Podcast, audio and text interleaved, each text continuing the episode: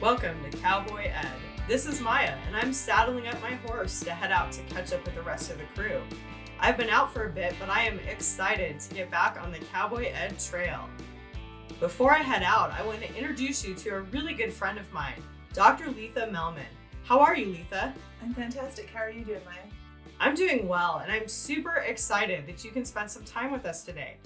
It's been a year that our K twelve kiddos have been working through remote learning, and I think that they may be figuring it out just a little bit better than their teachers. Isn't that the truth?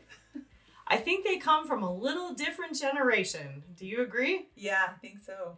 And I heard that you've been doing some research about Generation Z and their learning. I have. Actually, it started because I was looking at my own little laboratory of children in my home, and I noticed one day that they were learning in a very different way outside of school than my students were learning. And it got me thinking, why are they learning one way in school and another way outside of school, and why is it different? Uh, so I started a study looking at those two differences. In that online setting, what are their preferences in academic settings and non-academic settings? And so I set up a Delphi study to explore that. So you just mentioned Delphi study. I think your study sounds really interesting, but for us that are not so research savvy, what is a Delphi study?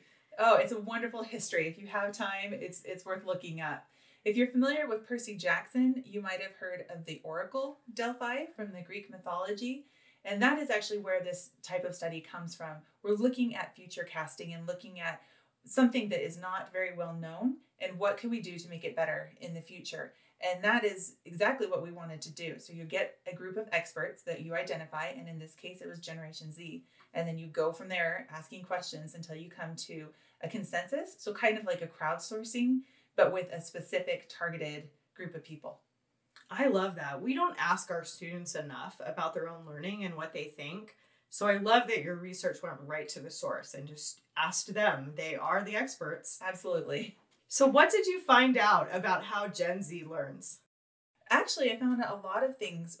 In our history, we believe that Gen Z, they really just love being online and they love videos and they love, love, love their phone. Those are true.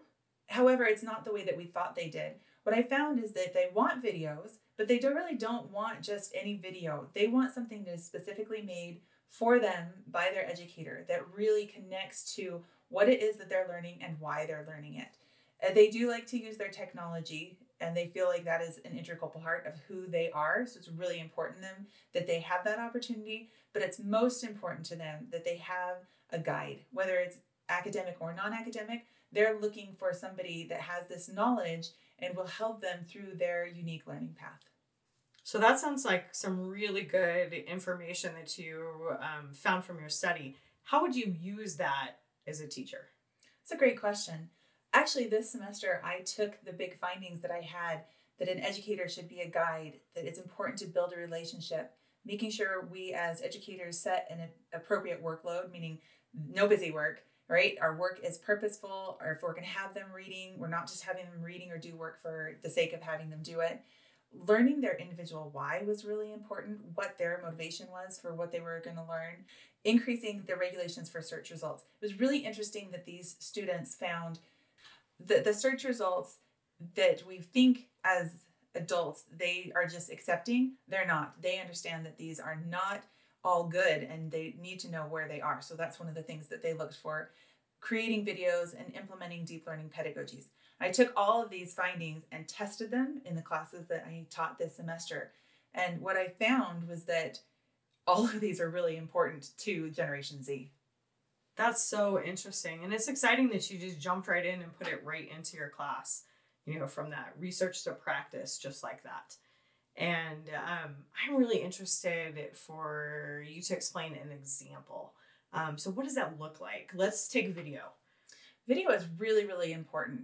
The common thread through all of this is they're looking for that guide, and video is one of the ways that we know they already connect, right? We know they're watching videos endlessly on everything on YouTube and other form out, other inputs and outputs online.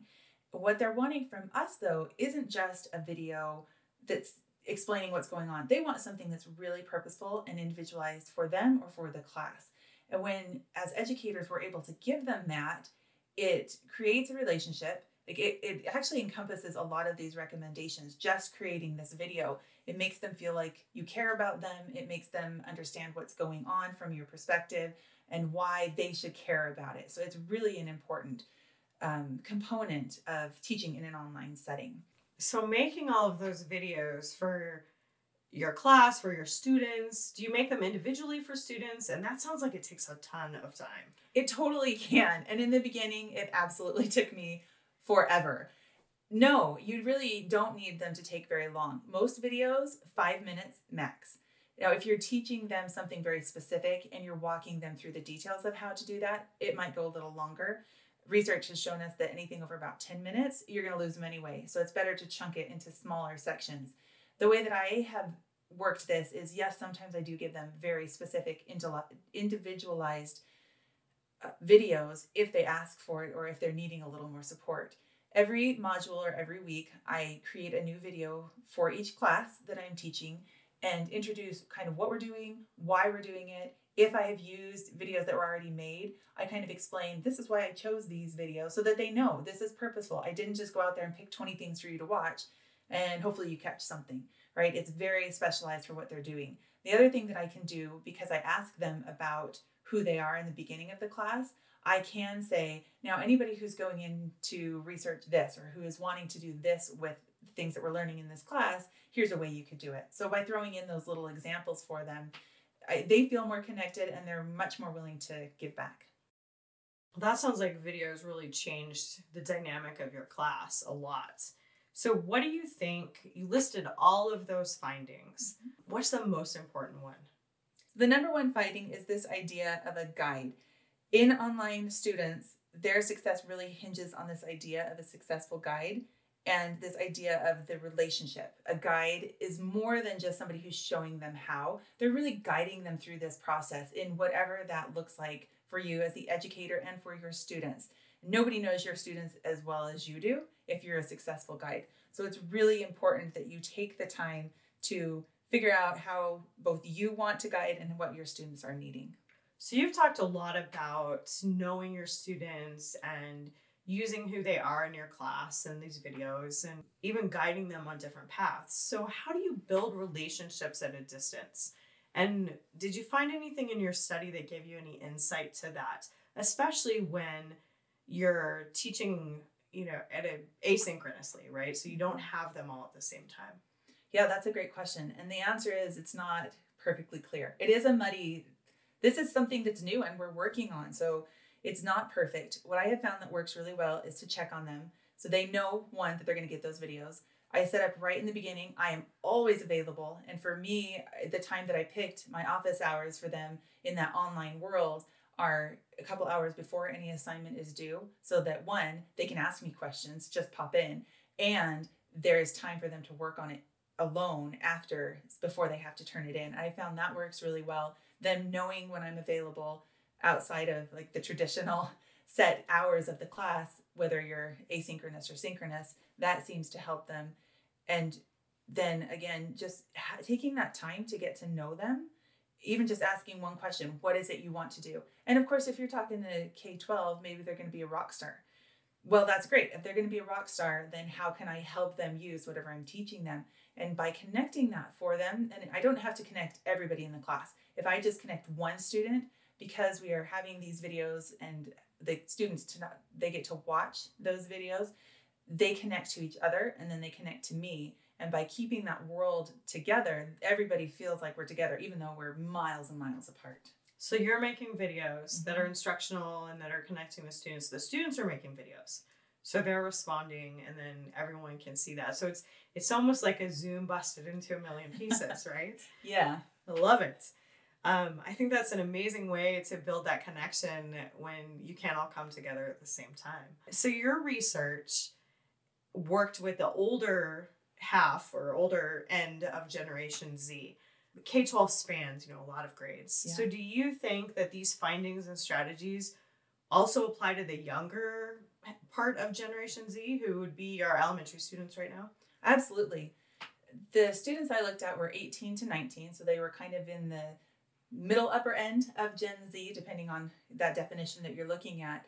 And I chose them specifically because They're getting into that online schooling pre-COVID if they chose to, right? Most people were still face-to-face. So these students had some expertise, and the ones that were in my academic, they they were the experts, right? They'd had enough classes that they knew what that game was. They knew what it looked like to be in an online class. My others who weren't were just getting online to learn all by themselves. It was something they were just doing because they wanted to. And in our younger K twelve, we're finding that those are the ones, like in my own little lab at home, they're the ones that are instantly, oh, I have a question. Let me go ask Google. I'm going to go talk to Siri. I'm going to look it up online.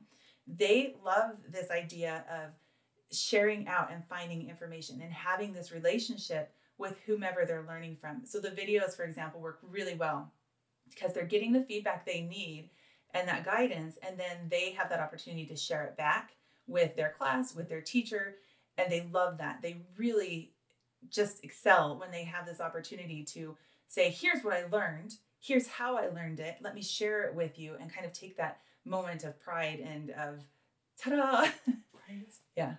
I love it. And they they have that ownership of their learning. Yes. And, and they're willing to to bridge that and put the information back out there for others. So that's that's amazing. Your research has so many insights that we can take as teachers and apply, and it sounds like it can span a really um, large range of the K twelve. So we're coming to the end of our time. Letha, it has been so great to talk with you. And as we wrap up, what is one idea that you want our listeners to try or take away from today's conversation? Your superpower is you.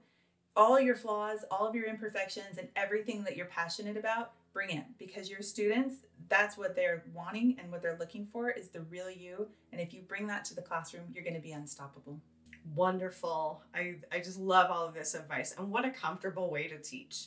Just be you. Well, we want to hear your comments and questions, so please connect with us on Twitter. If you have questions for Letha or have a topic that we should be talking about, check us out at Cowboy Ed Pod. Talk to you soon. Move them on, head them up. Cowboy Ed is on the run.